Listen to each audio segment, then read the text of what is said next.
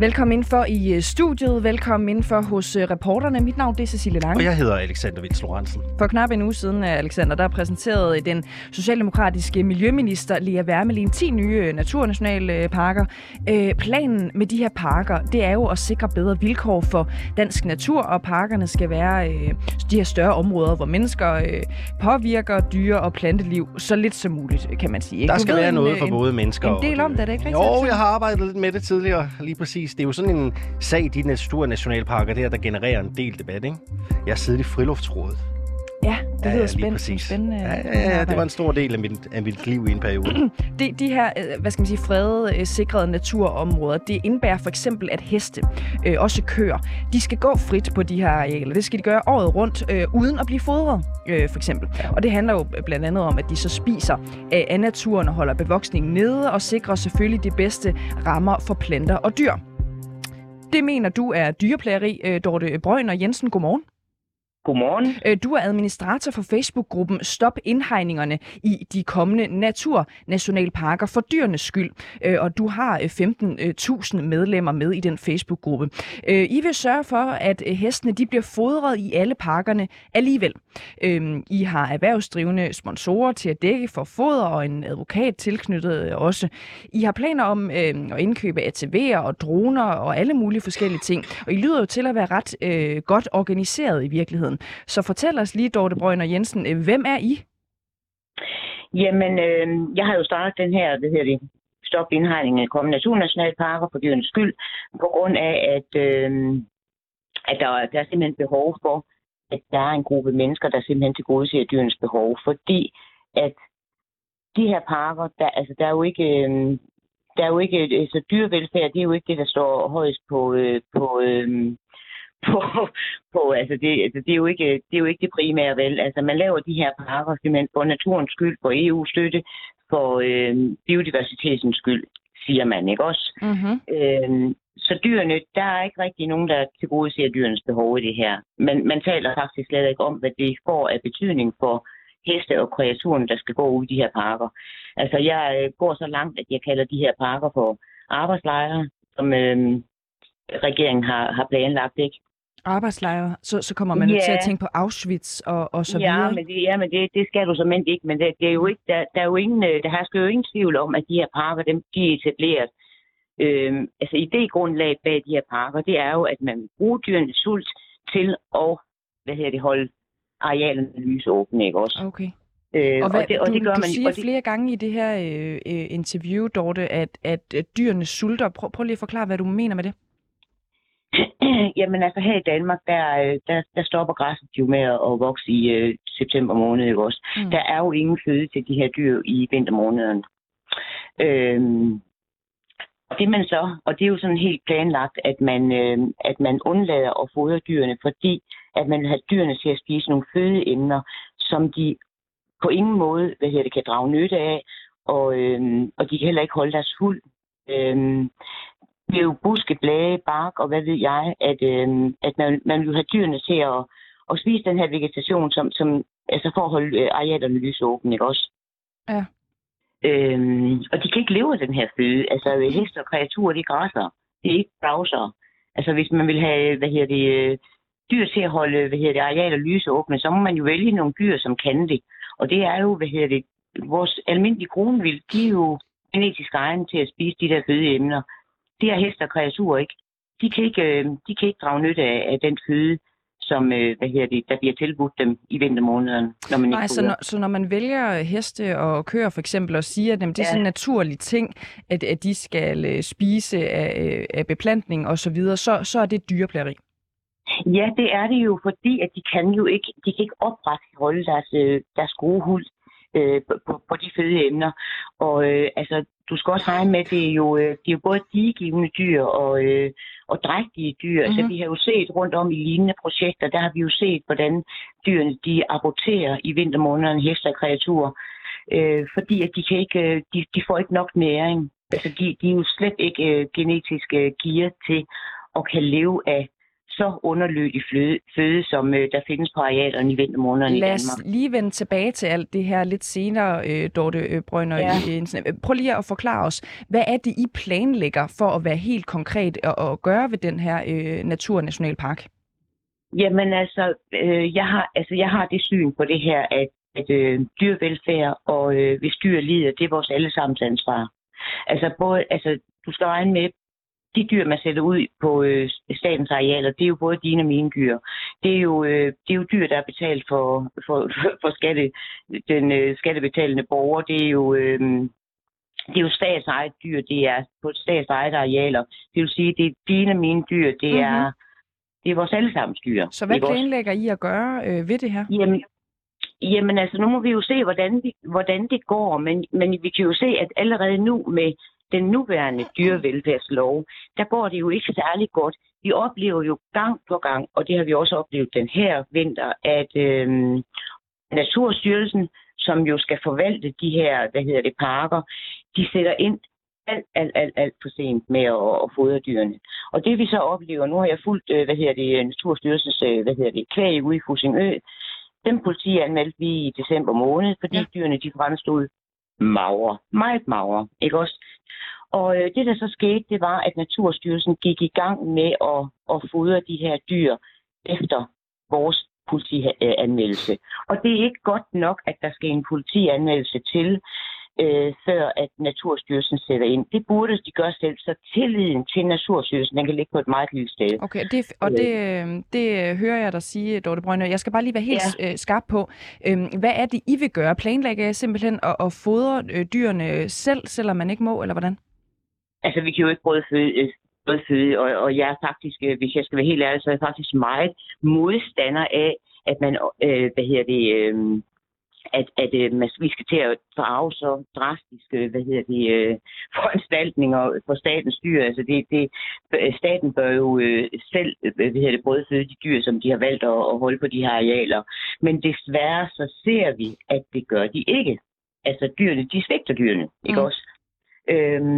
Så det vi har, altså nu er jeg blevet kontaktet af 4 erhvervsdrivende, nu her bor jeg i Silkeborg, og vi vil selvfølgelig holde meget nøje øje med de her parker.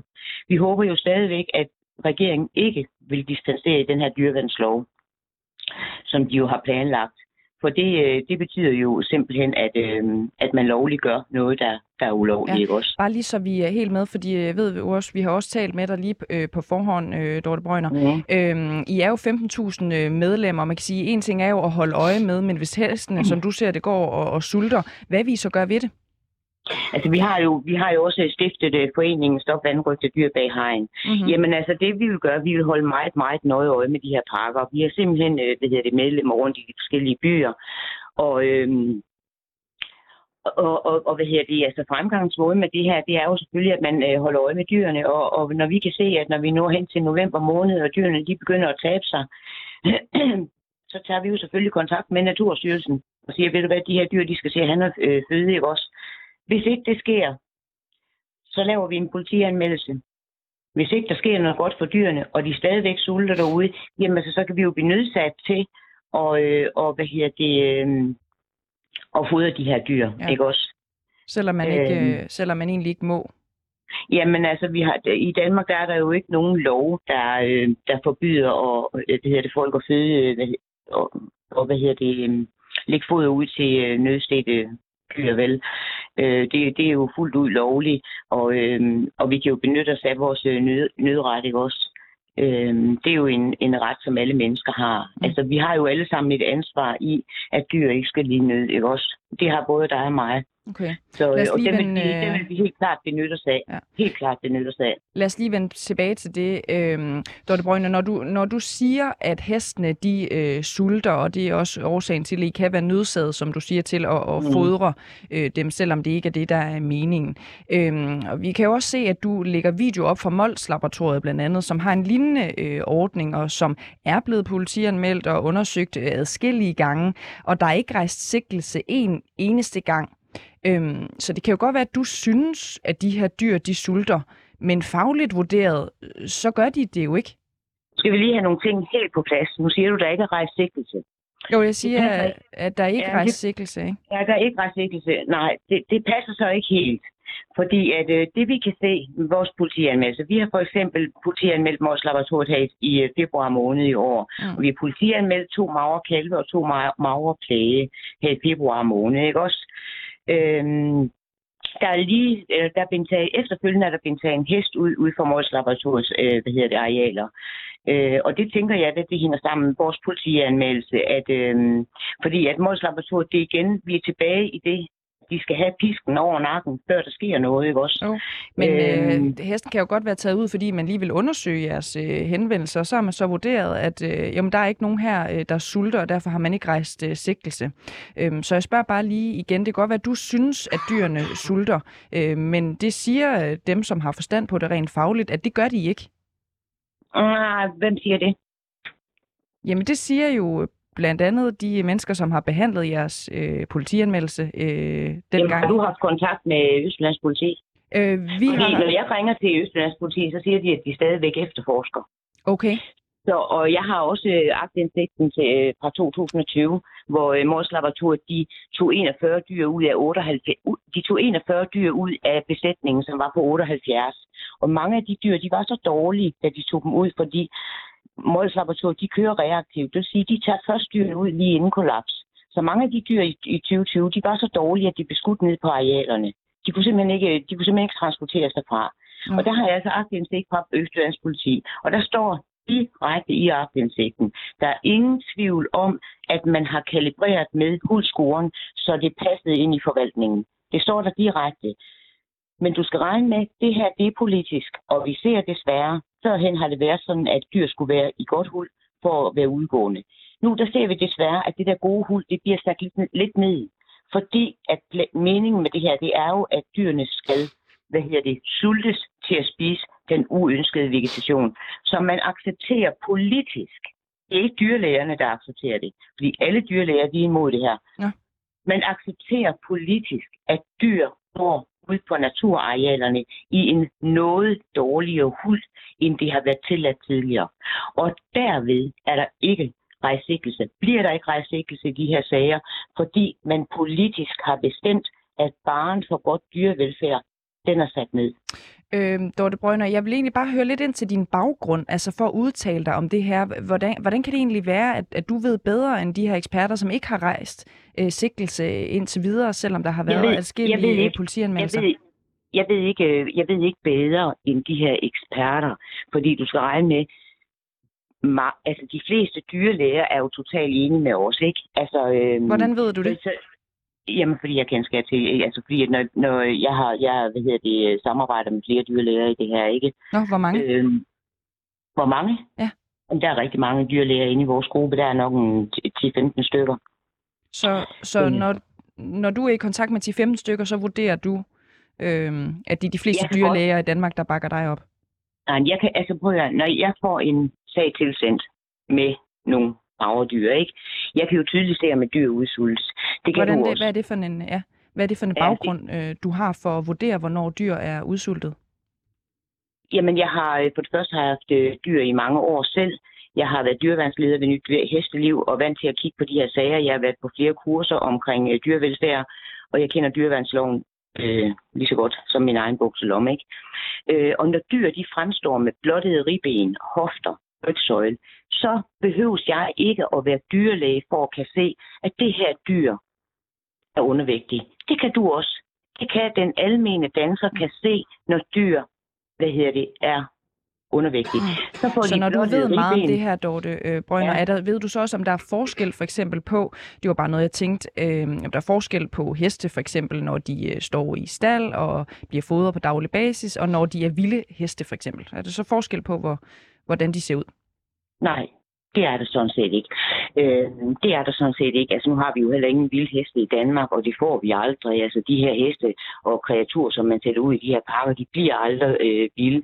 Det kan vi jo se rundt på de lignende arealer, når mennesker går derinde. Altså de er jo totalt dus med. Altså flere steder, der kommer de jo hen til folk, ikke? Det er jo ikke vilde dyr, og de kommer jo til at blive mere og mere vant til mennesker. Altså de er jo ikke vilde. altså på nogen som helst måde, vel, altså. Mm. Så det er en hest, der er tynd i, en privat besætning, og en hest, der er tynd ude på et naturareal, det er stort set det samme. Altså, der er jo ingen forskel. Altså, har de blottet ribben inde ved en privat ejer, eller har de blottet ribben ude på et naturareal, jamen, så er det jo tegn på, at det dyr ikke har fået nok føde. Altså, det siger sig selv. Det er jo også sådan, det er ude i naturen, er det ikke det? Ja. Altså, hvis der ikke er noget mad, så er der ikke noget mad, så er det sådan naturlige ting, eller hvad? Ja. Det kan du da have ret i. Altså, vi snakker om hjortevildet, men de er jo ikke bag hegn. Husk lige det. Lige så snart man tager en gruppe dyr og sætter dem bag et strømførende hegn, så er det tamdyr i ordets forstand, ikke? Og de er også, dækket ind under dyreværnsloven, ikke? Mm.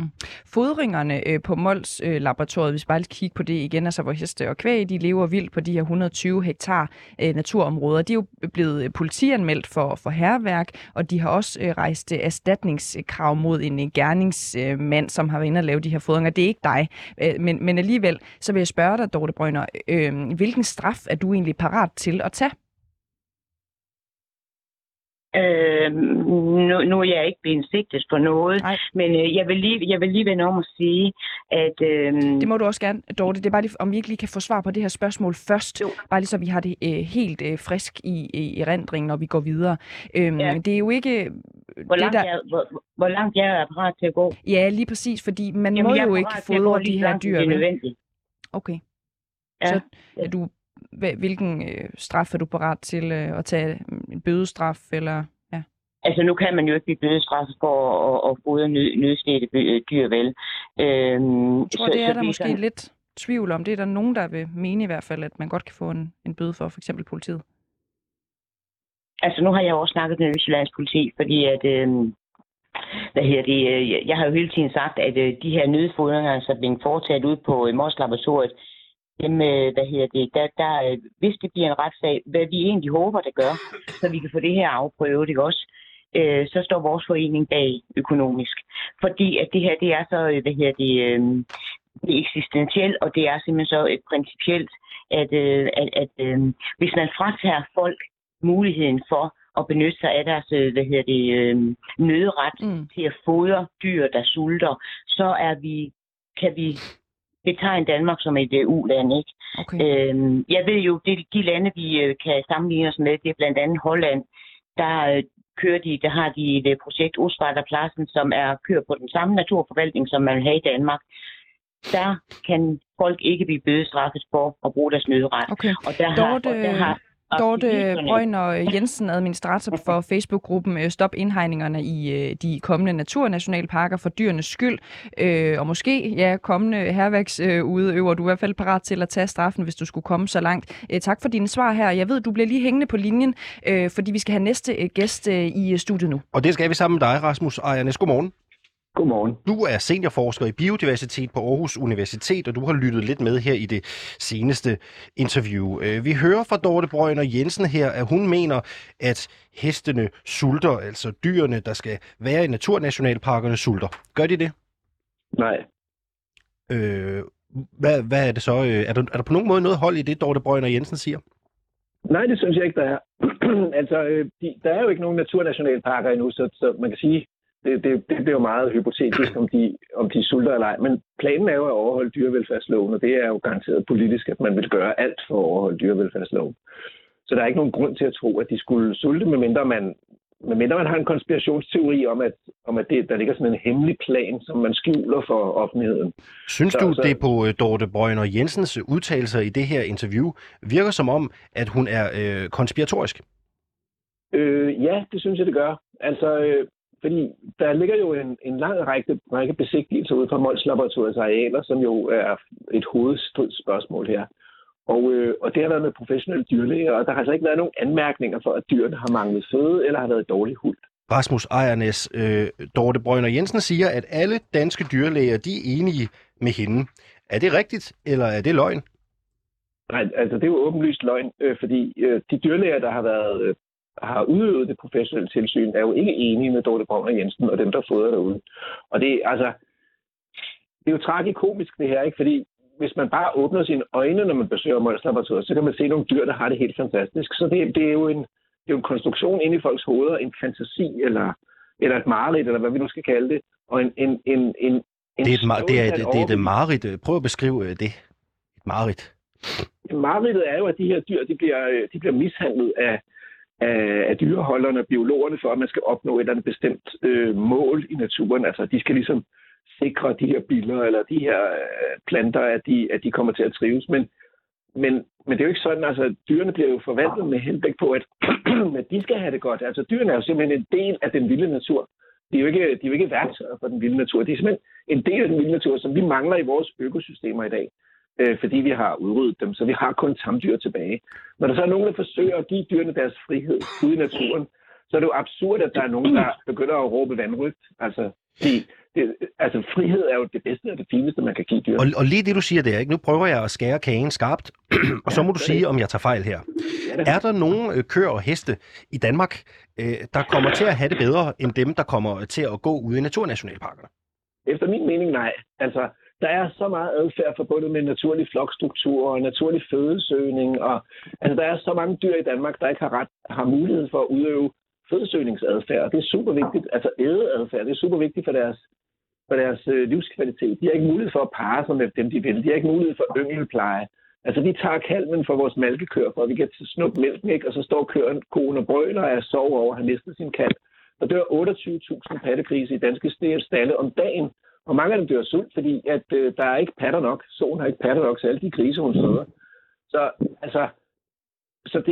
de her dyr får det helt fantastisk sammenlignet med det normale gennemsnit.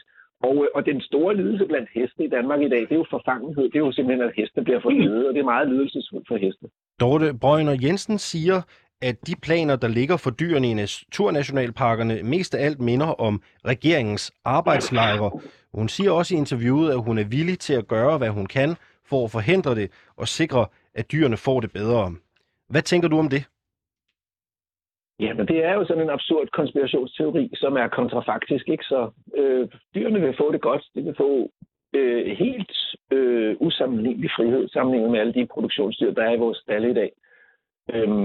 Og det er klart, at de her dyr kommer så til at tabe sig om vinteren, og så kommer de til at tage på i sommerhalvåret. Og det er den naturlige cyklus for et dyr, der lever. Men når de her heste og kvæg, de taber sig i forårsmånederne, fordi fødevaregrundlaget er på sit laveste, hvad er der egentlig galt med at give dem noget foder? Jamen, der er det galt med det, og så bliver der jo flere dyr. Så hele problemet med knaphed på føde i sådan et økosystem, det er faktisk ikke vinteren. Knapheden, den opstår af, at bestanden vokser. Fordi man startede ud med 26 dyr på Molslaboratoriet, de klarede sig glimrende, og klarede sig fint igennem vinteren uden at tabe sig. Så næste år var der 40 dyr. Så næste år så var der 60 dyr.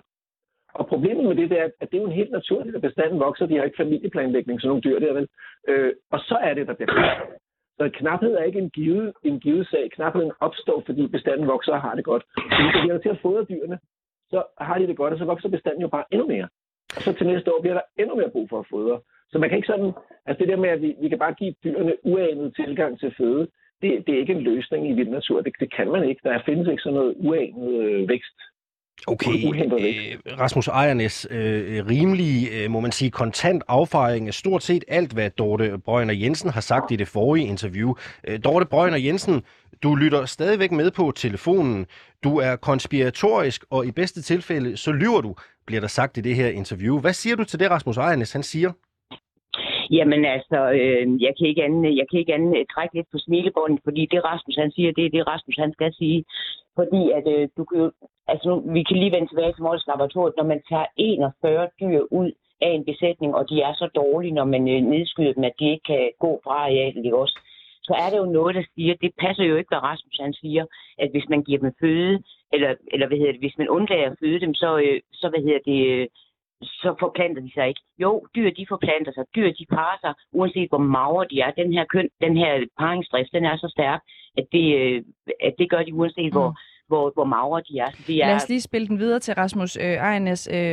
Dorthe Braüner har af flere omgange sagt det her med, at der er taget 41 dyr ud, som er blevet skudt, fordi at nogen har vurderet, at de har haft det så dårligt. Er det rigtigt, Rasmus Ejrnæs? Nej, det er også en lidt opdigtet sandhed her. Så de fleste af dyrene, de blev overført til andre naturprojekter, så de blev kørt levende derfra. Så der var nogle af dyrene, der blev aflivet på stedet, og så blev brugt til løvefoder eller lignende. Og det er jo ikke sandt, at de var så dårlige, at de ikke kunne gå derfra. Jeg så en hel del af de dyr, der blev flyttet, da de blev flyttet. Så, og her skal vi bare huske på, at det er jo ikke, det er jo hverken en tragedie eller en skandale, at der bliver aflevet dyr i Danmark. Der bliver aflevet millioner af dyr i Danmark, altså helt regelmæssigt.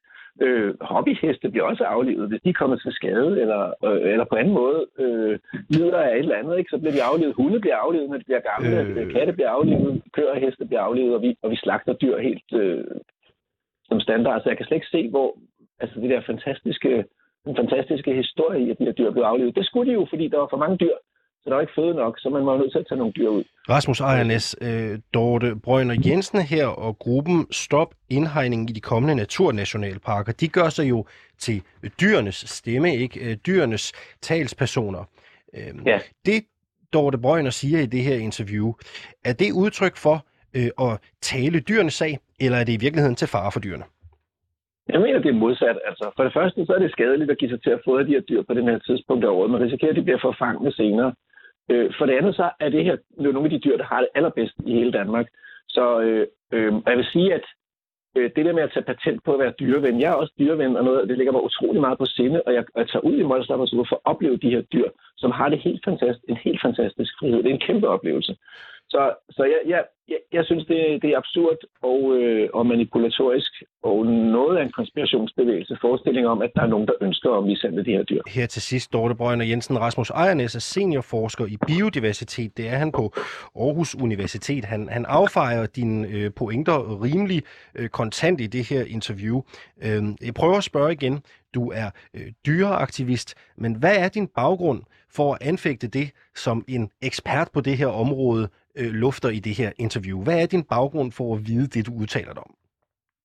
Jamen, min baggrund, det er jo, at, at jeg er vant til at se på dyr. Jeg er vant til at have med dyreværnssager at gøre. Men der er lige noget, jeg lige vil sige, og det er, nu siger Rasmus Ejrnæs, at man overholder dyreværnsloven.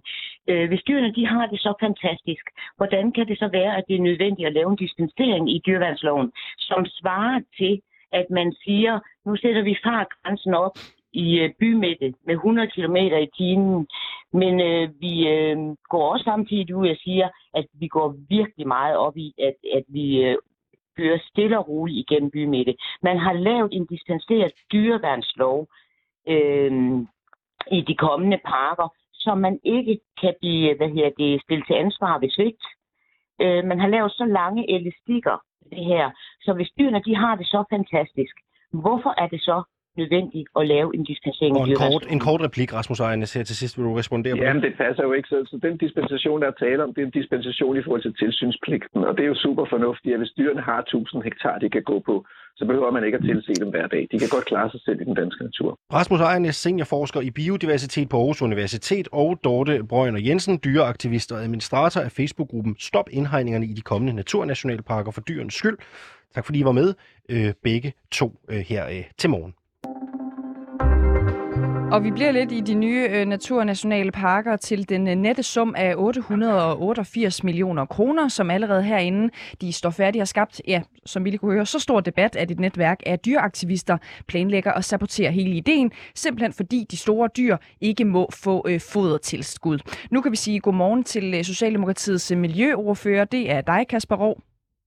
Ja, godmorgen. Ja, godmorgen. Kasper Roed, hvad siger du til, at en gruppe så åbenmundet planlægger simpelthen at sabotere dele af jeres projekt? Jamen, det er jo svært at sige så meget til. Det er jo, nu, I har jo ikke gjort noget nu, så jeg forstår det. Og det er jo klart, at hvis der er nogen, der har tænkt sig at bryde loven, bryde reglerne, så vil der jo ske det som i resten af samfundet, og det er jo så, at man får myndighederne ind over, som så jo nok vil være politiet i det tilfælde her. Mm. Ja, der er jo faktisk nogle aktivister allerede, der har været i gang med at fodre sådan lidt hister her. Vi hører lige fra Dorthe Braüner, som er, forperson for den her aktivistgruppe, at det her, de tænker sig egentlig at gøre mere organiseret fremadrettet. Så hvad vil I gøre ved det?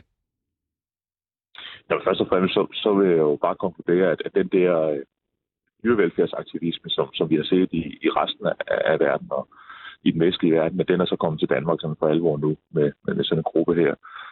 For det er jo meget ekstremt. Altså, det er jo meget ekstremt, at der er et bredt flertal i Folketinget. Der er en stor folkelig opbakning til de her naturnationalparker. Der er nogle regler, der er blevet sat fra folkevalgte, og så vælger man så at at være aktivister og fløjte højt og flot på det, kan man sige. Det er vi jo ikke vant til. Mm. Vi kan jo ikke gøre så meget andet end at vente og se, hvad folk sker, fordi vi kan jo ikke. Det er jo ikke sådan i Danmark, at vi sidder og konspirerer for, hvad så, hvis folk gør dit og dat. Vi må se, hvad de vælger at gøre, og så må vi så tage den vej. Hvis man laver en typisk dansk metode, det vil jo så være, at man går i dialog med dem fra myndighedernes side af. Det går jo ud fra, at man også prøver at gøre. Og så hvis de fortsætter, så er det jo klart, så er der jo kun politiet tilbage til sidst. Okay. Men det er ikke sådan, at vi gør et eller andet, fra Socialdemokratiets side, gå i dialog med dem, forsøge at forklare dem et eller andet, eller gøre noget upfront. Det vil måske være lettere. Nej, altså nu skal vi jo lige have det på plads, kan man sige. Det er jo, at når folk bryder loven, så kan Socialdemokratiet som parti jo ikke gå ind og åbne et dialog. Jeg går ud fra, at der er nogle myndigheder, der har styr på det her, og som starter med en dialog, og efterfølgende så finder ud af, hvad gør vi så? Mm. Så du vil ikke lave nogle forberedende øvelser, når du nu sidder med den viden, at der er nogen, der vil forsøge at sabotere jeres produkt til 888 millioner kroner? Jo, men der er jo regler på området. Altså, det er jo ligesom så alle andre lovbrud.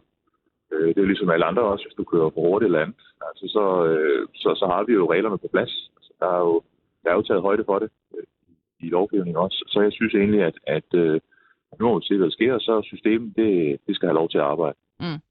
Ved du, hvor meget det vil koste, hvis det her projekt bliver saboteret? Som sagt, det er jo et projekt til 888 millioner skattekroner. Ja, men jeg synes egentlig, jeg ved ikke, hvor mange så præcis kroner det koster, men det man skal tænke på, det er, vi kommer jo til at have meget store, altså vi kommer til at have store græsser, der går derude og græsser vores studeåbne arealer nede. Det er jo dyre, typisk stude, som jo har vel verdens bedste job. De skal jo sådan set kunne æde og sove, og så skal de sørge for at lave noget affald, sådan, så der kan komme noget krible-krable. Altså, og de går typisk på flere tusind hektar. Jeg kan ikke forestille mig, at der skulle være et bedre dyreliv, end at rende rundt derude. Vi har jo planer, som jo sikrer os, at de ikke render rundt og sulter, de her dyr. Mm. Og vi har endda også planer, der går, at vi skærer for eksempel materialer ned. Det vil sige for eksempel grene eller kviste ned til dyrene, hvis de sulter, hvis det er en rigtig hård vinter. Og hvis de stadigvæk sulter, så har vi jo også en plan for faktisk at flytte dem. Og det er jo, også noget, der... på, at de ikke kommer til at sulte. Ja, og det bakkes jo også op af flere eksperter. Den køber vi fuldt ud. Det er mere det der med, at når det er så dyrt et projekt, og vi har den viden nu, at der kommer til at være en ret stor gruppe af aktivister, som simpelthen vil forsøge at sabotere det her projekt. Det er bare for at forsøge at finde ud af, Kasper Roed, om man kan gøre et eller andet for, at danskernes skattekroner ikke går til spilde. Jamen, det er jo lige præcis derfor, vi har regler, vi har lovgivning, og vi har myndigheder til at overholde det. Mm, så du vil vente derfor på, at den her sabotage sker, og så vil du vente på, at de får en straf? Ja, altså, jeg vil vente på, at der sker noget. Altså, jeg kan jo ikke sidde her og komme med alle mulige forslag til, hvad de så skal. Og, altså, det er jo en sag, det er jo rent... Hvorfor egentlig ikke? Jamen, lige nu der sidder vi jo bare og tænker på, hvad hvis nu? Og hvad hvis nu der sker dit, og der sker dat? Altså, vi bliver nødt til, vi har reglerne på plads, vi har lovgivningen på plads. Myndighederne, de ved også godt, hvordan de skal agere. Der er jo ikke noget, der... Jeg mener egentlig ikke, at vi politikere skal blande sig i det nu, når vi har systemet på plads. Mm. Det var bare mere, man kunne forestille sig, at I er åbne for måske at stramme lovgivningen. Altså hvis det bliver nødvendigt at sætte straffen op, eller gøre det tydeligt, lave sådan noget forarbejdende, indledende af arbejde, når I nu ved, at der er en trussel. Jo, men trussel mod hvem? Jamen mod den naturnationalpark, I har afsat 888 millioner skattekroner til. Fordi nu blev det lidt tydeligt, nu siger du trussel i forhold til, at hvad vi skal gøre med den her naturnationalpark. Ja, man har jo tænkt sig at sabotere den på den måde, at man vil fodre dyrene, så hele projektet går i vasken, kan man sige. Jamen det gør projektet jo ikke. Altså projektet går ikke i vasken, bare fordi de fodrer dyrene. Nå? Dyrene, de er jo vant til at græsse, når de går derude. Og de vil højst synlige. Altså, der er noget, der tyder på, at de godt vil kunne få dårlige maver af lige pludselig få anden type foder, hvis de ikke er vant til det. Det er jo egentlig synd for dem, hvis de skal være helt ærlige. Men naturnationalparkerne vil jo være der lige meget hvad. Ja, men det er jo det der med kriblekable, som du selv sagde før, og den beplantning. Det er jo det, dyrene er der for at spise. Så hvis de får andet foder, så gør de ikke det, og så kommer der ikke mere kriblekable. Det er sådan set sådan, at det fungerer. Så... Jo, man skal jo tænke på, at naturnationalpark, det er jo noget, der skal udvikles over flere generationer. Mm. Altså, og udvikling af kriblekable, udvikling af åbne, lysåbne områder osv., det er jo noget, der tager mange generationer. Altså det tror jeg egentlig ikke, de bliver ødelagt af, at der er nogen, der fodrer på nogle af dyrene. Mm. Det tror jeg ikke skal være helt ærligt. Men nu må vi se, hvad de laver. Vi kan jo ikke tage forskud på soverne okay. I forhold til det her. Jeg tror sådan set, at naturnationalparkerne, de bliver ganske populære. Der er rigtig mange danskere, der bakker op. 73% bakker op. Vi har sikret os, at dyrene ikke lider overlast. Og så er det klart, så er det jo svært at styre på de her samlet set 25.000 hektar, hvis der er nogen, der har ondt i tænden, og de gerne vil prøve at sabotere projektet så meget som muligt.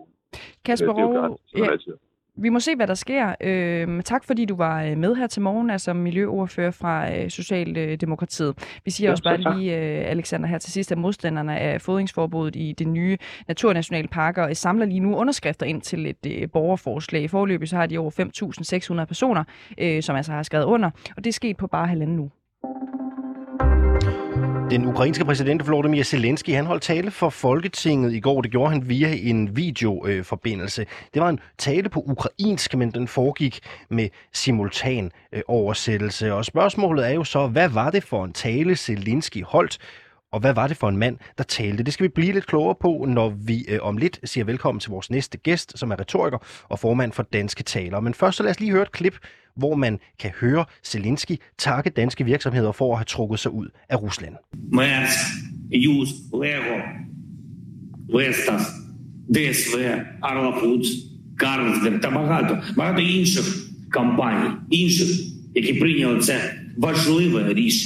Ja, man kan måske høre det. Der bliver nævnt Carlsberg, Jysk, Lego, Vestas, DSV, Transportvirksomheden og Arla.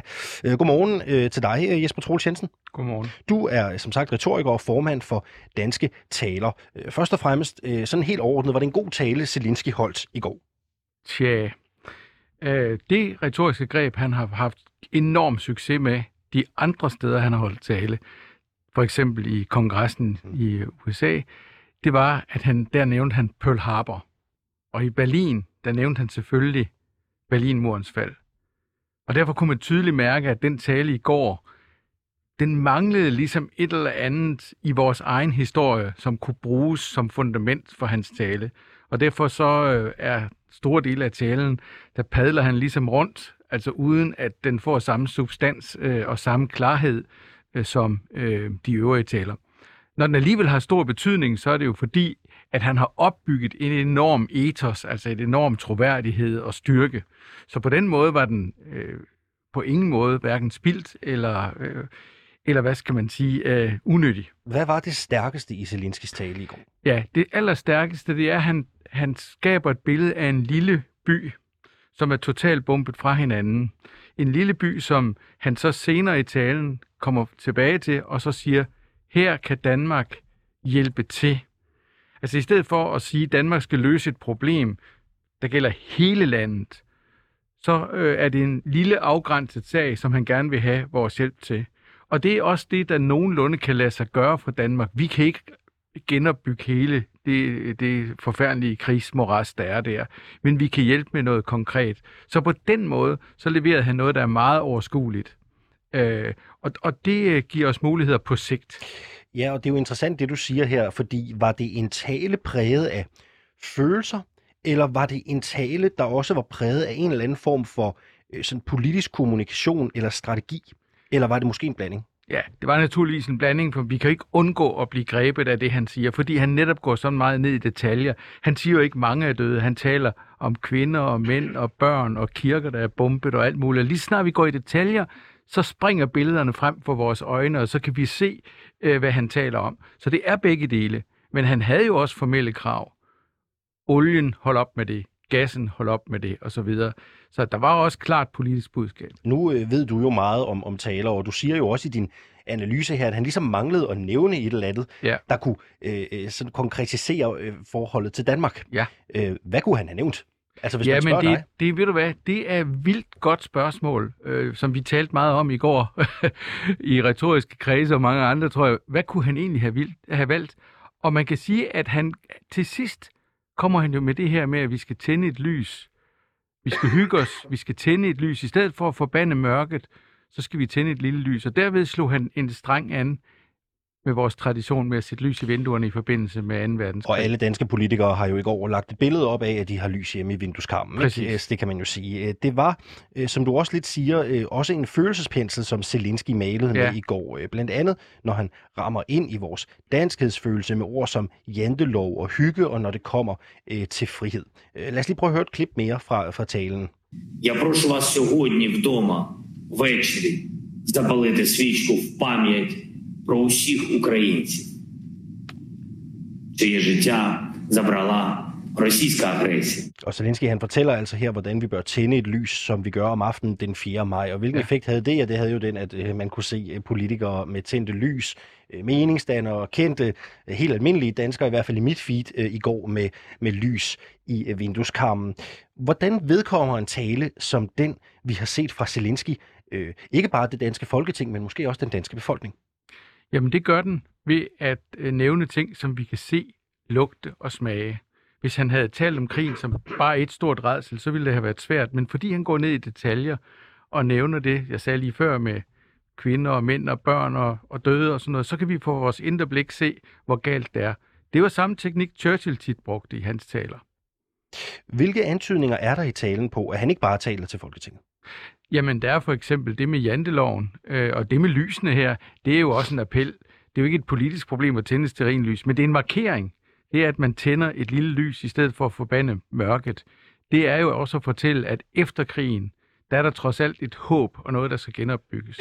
Og det rækker jo langt ud over Folketingets ramme. Når han nævner taknemmeligheden over, at de danske virksomheder, som vi hørte et klip med her for lidt siden, har forladt Rusland, der kunne han jo have indsat engelske, tyske, italienske og andre landes virksomheder. Det er jo noget, der vi er fælles om over hele verden, ikke? Det er at lukke vores business i Rusland. Ja. I talen til det tyske parlament, der sammenligner han Berlinmuren med den følelse af fangenskab i stedet for frihed, som Zelensky har. Det kan være, at det er et kantet spørgsmål, det her. Men er det hensigtsmæssigt at bruge andre landes tidligere krigsminder som en form for følelsesporno? Det kan det være, hvis det er noget, vi alle sammen kender til. Altså også i Danmark kender til, så kan man sagtens bruge det som reference. Hvordan virker det i Zelenskys tilfælde? Jamen, det virker langt hen ad vejen rigtig godt. Til gengæld, så der, hvor han nævner Carlsberg og Lego og sådan noget, og senere janteloven, de kommer ikke rigtigt til at fungere, for de bliver ikke foldet ud. Han nævner det bare som en kort opremsning, og så senere janteloven uden forklaring. Det virker ikke rigtigt, det der. Spørgsmålet er jo også om, altså Zelensky turnerer jo hele den vestlige verden med taler. Ja. Han har også for nylig talt for Europaparlamentet i Strasbourg, også via et videolink. De taler, han holder, er de originale, eller er det en copy-pasted tale fra parlament til parlament? Det er ikke copy-paste. Han gør nemlig det, at han forsøger hver eneste gang at finde noget unikt dansk, noget unikt svensk, noget unikt europæisk. Og det var det, han så ikke helt kunne få på plads i den tale, han holdt til vores eget folketing. Men det lykkedes mange andre steder. Og det retoriske hovedgreb, han bruger, det er at bygge en bro til tilhørende. Derfor nævner han de her ting. Og det virker. Vi kan heller ikke komme udenom, at Zelensky jo er tidligere komiker, og dermed må sige sig have flere for talens magt. Bestemt. Han har jo sågar spillet Ukraines præsident, inden han blev det. Så han har jo fået noget træning, kan man sige. Ja. Hvordan kommer hans person til udtryk gennem sådan en tale? Ja, men det gør den på to klare måder. Det ene er hans fysiske fremtræden, hvor han der sidder i den der grønne t-shirt, som vi efterhånden har vendt os til. Han er en almindelig mand fra gaden. Han er på niveau med sine soldater. Det er det ene. Men det andet er jo, at han bruger skuespillet altså til at sætte pauser og tryk og alt det der. Og det har vi alle sammen fornøjelse af. Kan man høre, at han har den professionelle baggrund? Ja, det kan man godt, og det er jo noget af det, vi savner ved vores egne politikere, at samtidig så snakker de. Og han forstår at holde pauser, han forstår at give stort tryk, når der er behov for det, og slappe af, når der er behov for det. Og det er imponerende, når han selv er en voldsomt presset mand. Men det er hans professionalisme. sidst du var med, der analyserede vi en tale, Boris Johnson havde holdt, hvor Gurli Gris blev trukket ind i ligningen lige pludselig. Der bad jeg dig om at give talen en karakter. Det skal vi selvfølgelig også i dag. Hvilken karakter vil du give Zelensky på 7-trinsskalaen for den tale, han leverede til det danske parlament i går? Hvis man læser talen og kigger på den som sådan sprog og sådan noget, så er den faktisk ikke specielt god. Så tror jeg, den skal have 5-6 stykker. Men virkningsgraden... Så er der jo optræden, ikke? Så er der jo fremførelsen. Ja, det er jo nemlig... Ja. Så er der virkningsgraden, og jeg tror, at den har en ret stor virkningsgrad, fordi de lægges jo oven på de andre taler, han har holdt. Og den situation, han befinder sig i, den er jo fuldstændig desperat, og det forstår vi godt. Så en samlet karakter? Ja, så må han jo have et 6-tal med pil opad. Et 6-tal med pil opad. Tusind tak skal du have, Jesper Troels Jensen. Du er retoriker og formand for Danske Taler.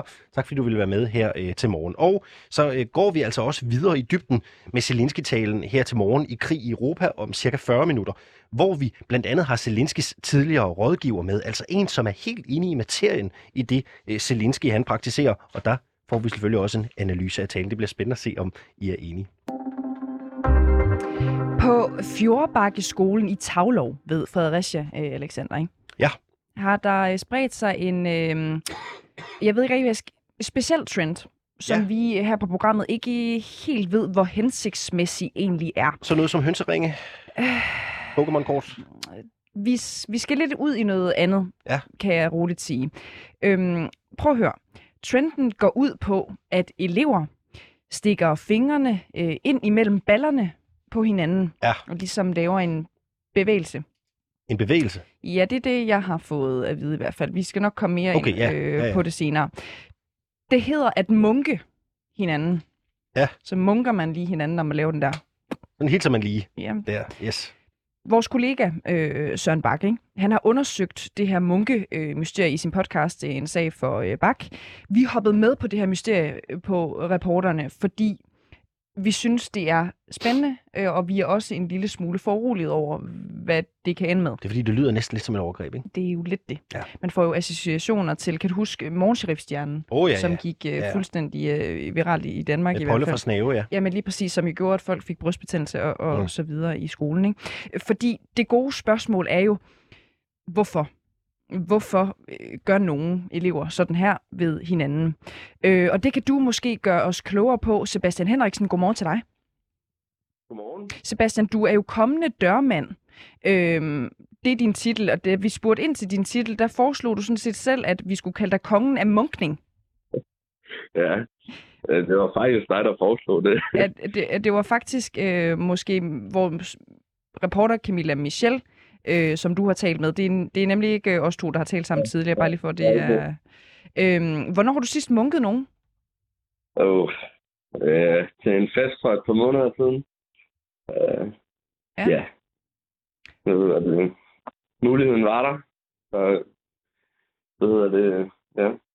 Hvad var det for en mulighed, der opstod, Sebastian? Min kammerat, han var foroverbrød ind over en sofa, og så var han plottet for et angreb, og så skete det ligesom meget. Ja. Du siger, han var blottet for et angreb. Prøv lige at forklare os, Sebastian Henriksen, hvad betyder det egentlig at munke nogen? Hvordan gør man det sådan helt konkret? Altså, der er lidt forskellige måder at gøre det på. Men det mest traditionelle, det er, at du folder dine hænder, som hvis du skulle bede, eller som når du ser en munk gå rundt med hænderne foldet sammen. Og så skal du egentlig forsøge at ramme ramme dit offer, enten lige på røvhullet eller lige mellem nosserne og røvhullet. Og det det er egentlig sådan man gør. Der er lidt forskellige metoder. Man kan også bruge en hånd, hvis det er svært at komme til, eller jeg tror, at den måde, der er mest udbredt på, det er noget, der hedder en Jesus, hvor du folder hænderne, så det kun er dine pegefingre, der er op. Det er nok mest den nye der er sådan. Og det er sådan lidt ligesom, altså man laver ligesom en pistol med hænderne, eller hvordan? Altså, og jeg skal er det en bevægelse? Altså trækker du det ligesom nedefra og op, og så sigter på? Trækker det nedefra, hvis det er en, der står op, så går du ned i knæ. Der trækker nedefra, og så rejser du op samtidig med. Og hvis det er en, der står perfekt, så er det bare fra hoften og ud. Okay. Er det nogensinde gået galt, det her? Har du påført andre skader, når du har munket dem? Ja. Det er altså ikke permanente skader, men nu, altså det kan godt gøre ret ondt, og jeg har prøvet en kammerat, jeg havde, der fik revet hul på sin ringmuskel, fordi at det simpelthen var for hårdt. Ja. Hvad skete der så? Jamen, så måtte han på sygehuset og lige blive limet hurtigt. Så efter du havde munket ham, så skulle han på sygehuset og have limet sin ringmuskel i anus? Ja, eller sådan noget. Jeg var ikke lige med, så jeg ved ikke helt præcis, hvad de gjorde, men det var noget eller det. Jeg er jo nødt til at spørge dig, Sebastian Henriksen, hvorfor gør du det her? Ja, det er sådan gamle ting fra folkeskolen. Det var bare en ting, man gjorde det engang, og jeg har sådan lidt holdt ved, men selvfølgelig kun med de kammerater, der var inde over det på det tidspunkt. Det er ikke sådan, at man bare lige inviterer en ny ind i sådan en ting. Nej. I folkeskolen, der var det noget andet noget. Der var det bare alle på folkeskolen, eller alle på ens klassetrin. Okay. Det er jo ikke, nu er jeg jo ikke læge eller noget, men det virker jo til, at det her kan have nogle sundhedsmæssige konsekvenser. Du nævner selv, at du har oplevet, at din ven fik en brist på ringmusklen i anus. Ja. Kan du ikke lade være med at gøre det her? Jo, det kan du sagtens. Men det er jo ikke sådan, at jeg går og munker alle. Det er jo mest bare et par få kammerater. Jo, men det er mere det der med, man må ikke gøre... Altså, jeg tænker bare... Nu taler jeg bare, ikke? Jeg tænker, det er jo ikke hensigtsmæssigt at gøre noget, som gør ondt på andre, som de kan få skader af. Og nogen, altså i disse tider, ikke, så er der også nogen, der vil sige, måske skal man holde sig væk fra hinandens åbninger, vaginalt, analt osv. Så jeg tror, det er lidt ligesom det der... man også plejede at gøre med nossedask, hvor man lige daskede hinanden i kuglerne og sådan noget. Det var ikke noget, man gjorde hele tiden, for man vidste, det gjorde ondt, men blandt kammerater, der kunne man godt lige nogle gange få et slag i nosserne. Jeg tror, det er lidt sådan, man skal se på det, at det. Nu tænker jeg jo også bare, Sebastian Henriksen, det er jo heller ikke så godt, det der med at slå hinanden i nosserne, som du siger, vel? Det er jo også, det kan jo både gøre ondt, og det kan jo også skade ens fertilitet som mand, for eksempel. Ja. Og overvej, hvis nu spørger jeg dig bare, Sebastian Henriksen, kan du ikke stoppe med at gøre det her? Bare fra mig til dig. Kan du ikke stoppe med det? Jo, det kan jeg sagtens. Det er heller ikke, altså nu er jeg selv blevet 21 år, det er ikke rigtig noget, det gør mere. Okay. Det var mest i folkeskolen. Er det egentlig en fornemmelse helt kort her til sidst, Sebastian Henriksen, at der er nogen, der ligesom er begyndt på at gøre det her, efter de har set dig og dine venner gøre det? Nej, jeg tror bare, det er noget, man gør på alle skoler. Jeg kender ikke rigtig så mange, der ikke har prøvet det, eller har kendskab til det. I hvert fald fra min generation. Så jeg tror bare, det er en normal ting. Jeg tror ikke, det er noget nyt, eller noget, der lige er kommet på den her skole. Jeg er sikker på, at det her er sket i flere år. Jeg tror bare, der er mere fokus på det nu. Godt. Sebastian Henriksen, kommende dørmand og kongen af munkning. Tak fordi du gør os lidt klogere på den her trend, som har bredt sig på i hvert fald Fjordbakkeskolen i Tavlov ved Fredericia.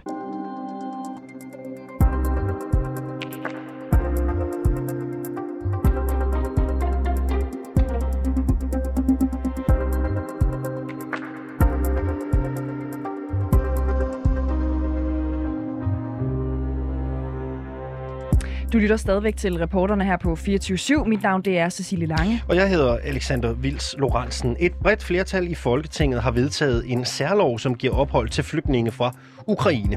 Særloven, der også er kendt som Ukrainerloven, skal blandt andet gøre det lettere for ukrainere, der er på flugt fra krig, hurtigt at få et arbejde, komme i skole og modtage offentlige sundhedsydelser.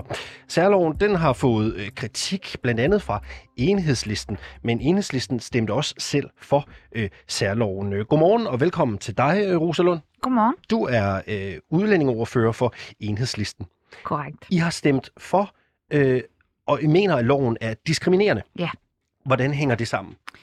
Jamen, det hænger sådan sammen, at vi jo egentlig rigtig godt kunne tænke os, at alle flygtninge fik præcis den behandling, som ukrainerne får. Det er sådan set det, vi altid har arbejdet for i Enhedslisten. Og vi synes jo, det er en lille smule diskriminerende, at man kun giver den her varme, gode velkomst til én gruppe flygtninge, og ikke til alle flygtninge. Det synes jeg var problematisk. Når vi så alligevel har stemt for, så er det jo fordi, at Enhedslisten aldrig nogensinde ville sige nej til, at flygtninge skulle få den her gode behandling. Og det ville det jo være, hvis man stemte imod det, som du selv kaldte Ukrainerloven. Hvis man stemte imod det, så er det jo også at stemme nej til at tage imod ukrainske flygtninge. Så i bund og grund mener I, at loven er forkert? I bund og grund mener vi, at særloven er forkert, ja. Men I stemmer for alligevel? Vi stemmer for, fordi Enhedslisten aldrig nogensinde kunne finde på at sige nej til at hjælpe flygtninge. Det er fordi, du skriver blandt andet i et indlæg i Altinget, at i Enhedslisten står vi i et dilemma. Vi mener, det er problematisk og dybt diskriminerende, at der skal gælde forskellige regler for mennesker, der har samme behov for beskyttelse. Så Enhedslisten har stemt for en lov, som diskriminerer flygtninge. Det har vi, ja. Men jeg synes ikke, vi havde noget andet valg, må jeg også være ærlig at sige. Vi kan jo ikke som flygtningeparti, altså det håber jeg, at de fleste af jeres lyttere kender os som, flygtningeparti sige nej til at give ukrainske flygtninge ophold, eller nogen andre flygtninge for den sags skyld.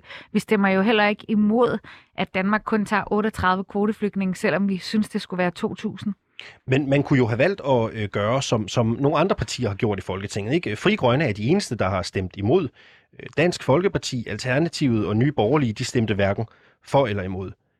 Frie Grønne har jo været meget klare at sige, vi kan ikke stemme for lovgivning, der diskriminerer.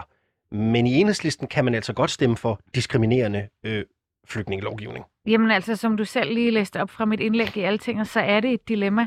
Og den eneste grund til, vi stemmer for, som jeg ikke synes Frie Grønne tager seriøst, men nu er de her ikke i studiet til at forsvare sig, det er, at vi aldrig nogensinde vil sige nej til at hjælpe mennesker på flugt. Og de her ukrainere er jo også flygtninge, og de skal have vores hjælp. Det er jeg slet ikke i tvivl om. Mm-hmm. Skal alle flygtninge have samme vilkår som de ukrainske? Ja, det mener jeg. Så alle flygtninge, uanset hvor de kommer fra i verden, hvilken krig de måtte flygte fra, skal ligesom ukrainerne mere eller mindre kunne gå ud og agere i det danske samfund fra dag et, altså få et job, bosætte sig. Det er som taget ud af min mund, ja. Ja, okay. Hvor mange skal vi kunne tage? Altså spørgsmålet er jo, det vurderes, at der kan komme 100.000 ukrainske flygtninge til Danmark. Skal vi kunne tage 100.000 fra Syrien også? Ja, det mener jeg sagtens, vi kan. Altså, men jeg kommer ikke til at stå her og sætte et tal på, fordi som vi også talte om lige før, altså hvornår er så stop. Det er sådan, at Danmark har tilsluttet sig flygtningekonventionen, som et af de første lande i verden faktisk. Det er jeg ret stolt af. Men flygtningekonventionen siger jo netop, at hvis du har krav på beskyttelse, så skal du have det. Og derfor, hvis jeg stod her og sagde for eksempel 300.000, så vil du som den kvikke journalist, du er, sige, hvad så med nummer 300.001?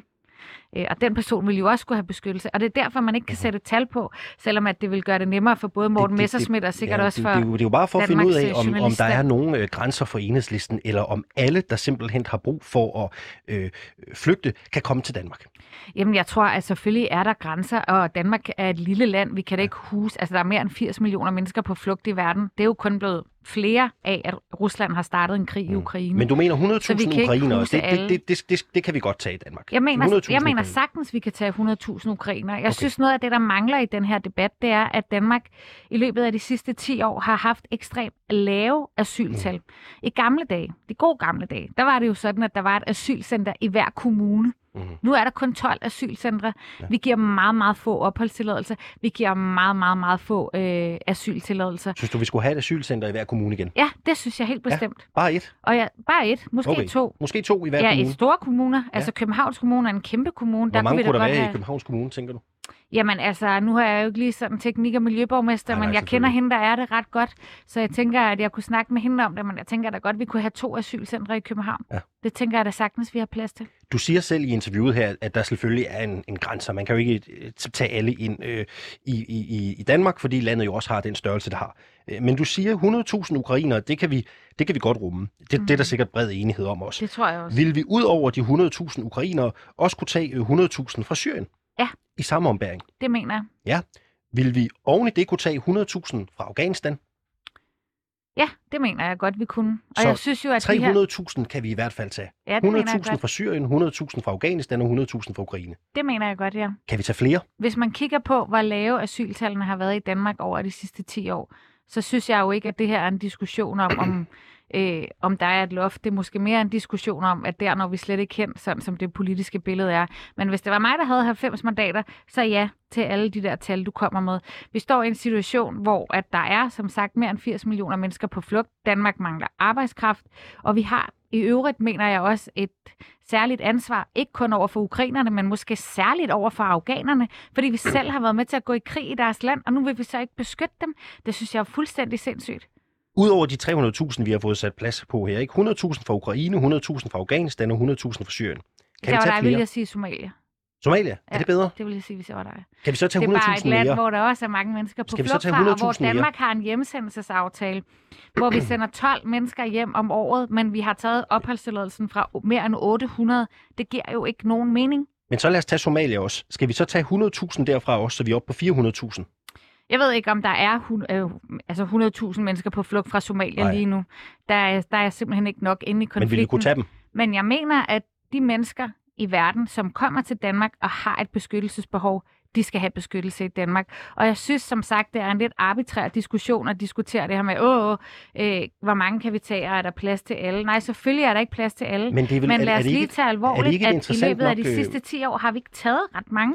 Men er det ikke et interessant nok spørgsmål, når man som politisk parti, endda et politisk parti af en væsentlig størrelse, siger, at vi kan sagtens tage flere? At man så på en eller anden måde giver vælgerne og giver befolkningen et svar på, hvor mange det kan være?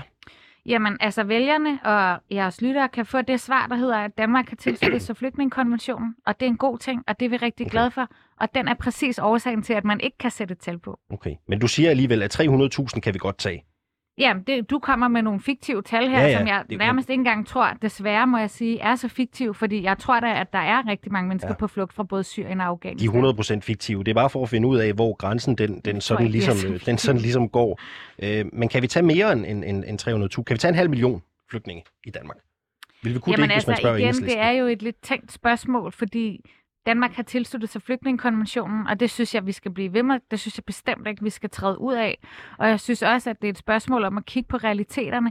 Altså der, hvor vi er nu, så giver vi ikke engang opholdstilladelser til de syrere, der er i Danmark, til de afghanere, der er i Danmark. I går var jeg på besøg på et gymnasie, hvor en ung afghansk kvinde står til at blive udvist til Afghanistan, selvom hun har boet 8 år i Danmark. Mm. Det er jo ikke 100.000, det er 1. Så er det hendes familie med oveni, det er 4. Du taler jo også om, at sådan fornemmer jeg det i hvert fald i det her interview, at der er mange, der udover ukrainerne har lidt betydeligt mere somalierne, afghanerne, syrerne. Synes du i virkeligheden, det kan være det et lidt groft spørgsmål, du må svare på det, hvad du vil, men mener du, at vi måske skulle give dem en endnu bedre deal, end vi giver ukrainerne? Jeg synes, at man bør give den samme deal til alle flygtninge. Jeg mener ikke, at man på den måde kan gøre forskel på bomber og forfølgelse. Det er bare mere, om du synes, at syrerne og afghanerne, som nogen jo vil mene, i den grad er blevet fuldstændig fucket over i de sidste 20-30 år, om de fortjener noget, der måske er lidt bedre.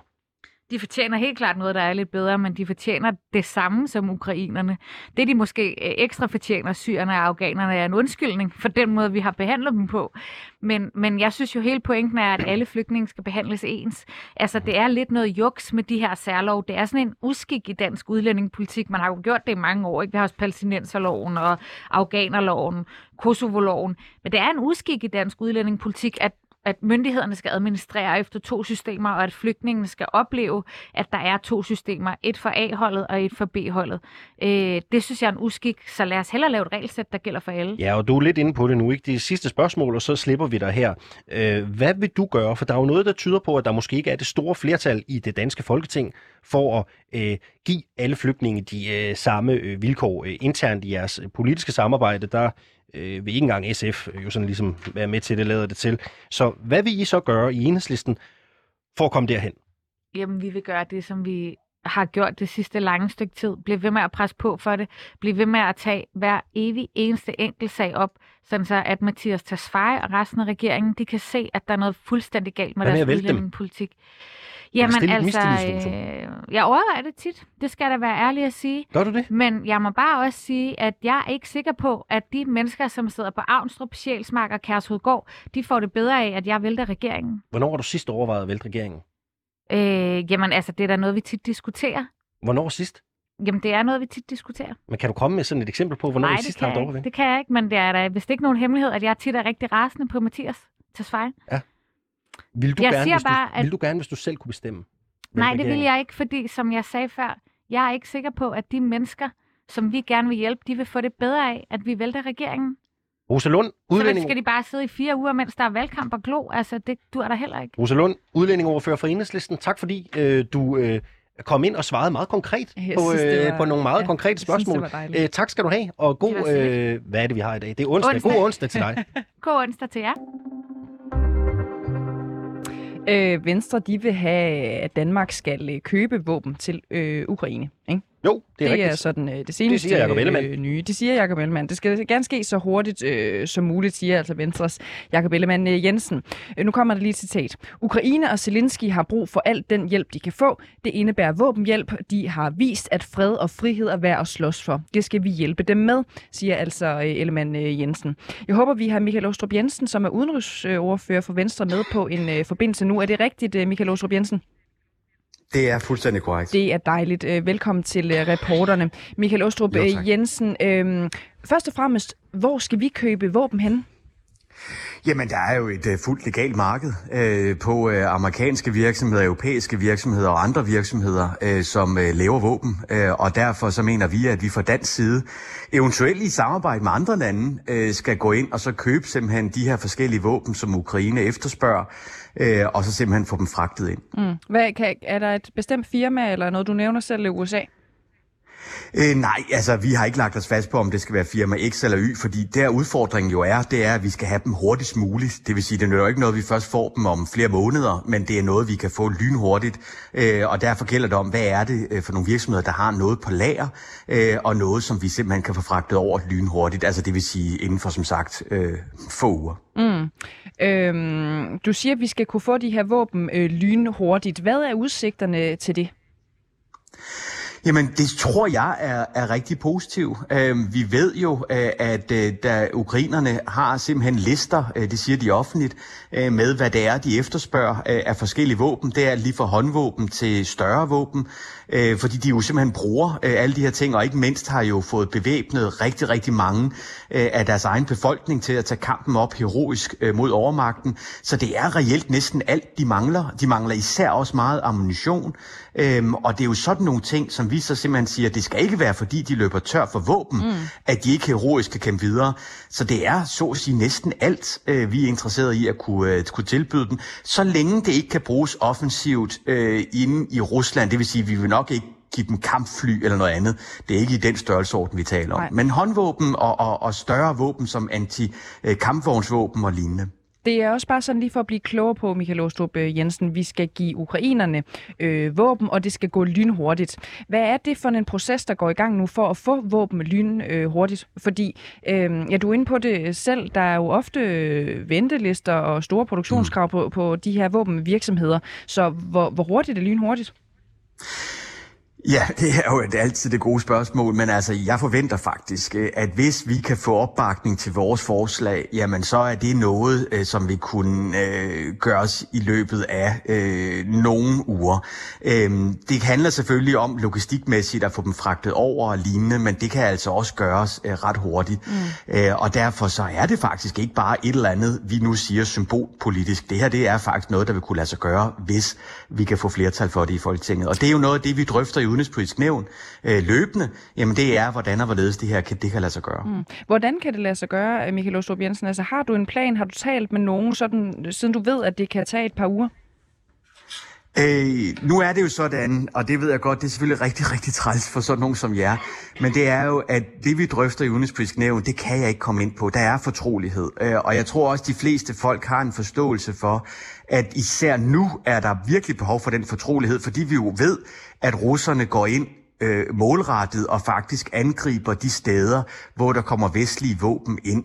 Og derfor så kan jeg faktisk ikke gå i detaljer med, hvordan og hvorledes det her, det vil kunne lade sig gøre med Venstres plan. Du behøver heller ikke gå i detaljer, Michael Aastrup Jensen. Jeg skal egentlig bare have et ja eller et nej. Har I en decideret aftale med et land, en produktionsvirksomhed, som gør, at I kan gå videre med det her forslag om våben? Når Venstres formand går ud på den måde, som han gør, bakket op selvfølgelig af hele partiet, så gør vi det, fordi vi selvfølgelig ved, at det kan lade sig gøre. Okay, så det er, I ligger ikke sådan under for de samme problemstillinger i forhold til produktionspres, som er mange steder i verden i produktionsvåbenvirksomheder lige nu? Det er heldigvis sådan, at der er en lang række forskellige våbenfirmaer, som også heldigvis har ting på forholdsvis lager, så det her, det er noget, der kan lade sig gøre. Ja, det kan vi heldigvis bekræfte. Okay. Hvor mange penge skal vi bruge på det her, Michael Aastrup Jensen? Jamen altså, vi er villige til at bruge flere millioner, og også en del millioner på det her, fordi det er jo kampen lige nu i Europa mellem fred og ufred, mellem demokrati og tyranni. Og derfor så har vi ikke lagt os fast på et konkret beløb, men vi har også sagt, at det her, det er noget, der gerne må koste flere millioner, altså også mange millioner, fordi vi mener, det er den nødvendige, at Danmark bakker op. Ikke mindst når Zelensky på den måde siger det så markant, han ønsker al hjælp. Kan vi komme det lidt nærmere, Michael Aastrup Jensen? Du siger, at det må gerne være flere millioner, mange millioner. Hvilken størrelsesorden er vi oppe i? Jamen altså, et 3-cifret millionbeløb vil vi på ingen måde være imod. Faktisk mener vi, det er også på sin plads. Er det tættere på 100.000? Er det tæt på den lave ende af millionbeløbet, eller er det helt op mod en milliard? Det kan vi ikke lægge os fast på nu, for det kommer også an på, hvad det ender med i forhold til, hvad vi kan få opbakning til i Folketinget. Okay. Hvilken tidshorisont skal det have, det her, Michael Aastrup Jensen? Du nævnte tidligere, at det her ville kunne blive en realitet, hvis I har opbakning til det inden for et par uger. Tror du, det er tidsnok? Det tror jeg faktisk. Altså det vi jo heldigvis oplever på jorden, det er jo, at ukrainerne for eksempel og blandt andet bakket op af en lang række europæiske lande med deres våben osv., har heroisk kunne stå op imod. Og nu ser det ud til, at skal vi sige, muligheden for at omringe Kiev fra Ruslands side, nu må de opgive den. Så jeg tror helt klart, at det vil være noget, som også vil være brugbart for den ukrainske hær. Men selvfølgelig, altså, jeg kan jo ikke være spåkone eller noget, selvom jeg gerne vil en gang imellem. Men vi er klart vores forventning, at det her, det er desværre en krig, som vil fortsætte i rigtig, rigtig lang tid. Du siger i interviewet her, at I skal hurtigt have fragtet våbnene over. Skal de hentes i USA? Jeg vil ikke nu her sidde og sige, hvor og hvorledes. Altså for os er det afgørende, det er, at våbnene kommer til hurtigst muligt. Om det så bliver en europæisk våbenleverandør eller en amerikansk våbenleverandør, det er for os ikke afgørende. Selvfølgelig skal det være legale våbenfirmaer, men dem er der heldigvis også rigtig, rigtig mange af. Det er bare, om du kan sådan nævne et par våbenproducenter, som ville kunne levere så hurtigt. Jeg har været medlem af forsvarsudvalget i rigtig, rigtig mange år tidligere, og har derfor været besøg på rigtig, rigtig mange våbenproducenter. Der er hundredvis af våbenproducenter i verden, så det er der heldigvis masser af at vælge imellem. Men jeg vil ikke sidde og nævne en eller to, fordi det er jo ikke, for os er det jo ikke det, vi sidder og beslutter. når vi sidder og beslutter, at nu skal der forhåbentligvis indkøbes våben og lignende på baggrund af det Venstres forslag, det er fordi, så er det jo andre, der går ind så og siger, jamen så er det muligheden for det og det. Det er bare fordi, vi så køber. Siger i interviewet, at I jo ved, at der er nogen, som kan levere med den tidshorisont, de har. Så det er bare, hvem kunne det være? Så må I jo vide, I må have nogen, der kigger den. Ja, det gør vi også, men jeg ved ikke, om vi har nogle konkrete virksomheder i kikkerten, men vi ved, vi har meldinger på, at det kan lade sig gøre, og jeg kan ikke gå det til. Jeg forstår godt jeres nysgerrighed generelt, men jeg kan ikke gå i mere detaljer med det, fordi det er, altså også... Det er jo bare, Michael Aastrup, det er jo simpelthen bare fordi, at vi gerne vil blive klogere på, om det her simpelthen er noget, der er undersøgt, eller om det er sådan et politisk budskab, man går ud og lufter, efter man har hørt Zelensky tale rundt omkring i de vestlige parlamenter og siger, nu skal vi lige have en god forside på en af formidagsaviserne, ikke? Det er bare for at blive klogere. Og ved hvad, det forstår jeg faktisk helt reelt. Og så kan jeg sige noget, som man så kan vælge at tro på eller være. Men for Venstre er Ukraine så alvorlig, at når Venstres formand, og for den skyld også, når jeg går ud og siger noget omkring Ukraine, så er det noget, vi selvfølgelig ikke bare mener som symbolpolitik, eller positioneringspolitik, eller hvad end man nu vil kalde det, men faktisk noget, vi mener, og vi også ved, kan lade sig gøre, når vi siger, at det er noget, vi mener, der skal gøres. Så det kan jeg roligt bekræfte, og det kan man jo så vælge at stole på eller ej. Men på et eller andet tidspunkt, så tror jeg også, der kommer sandheder frem, når krigen forhåbentlig så slut, omkring hvem der har gjort hvad og hvorledes i den her. Men der bliver bare nødsaget til at være en høj grad af fortrolighed i hele den her proces, fordi det er en aktiv krigszone, som vi har i Ukraine. Bare et nysgerrigt spørgsmål her til sidst, Michael Aastrup Jensen. Har man overvejet at kigge indenrigs på den her produktionskapacitet? Jeg tænker på Therma for eksempel.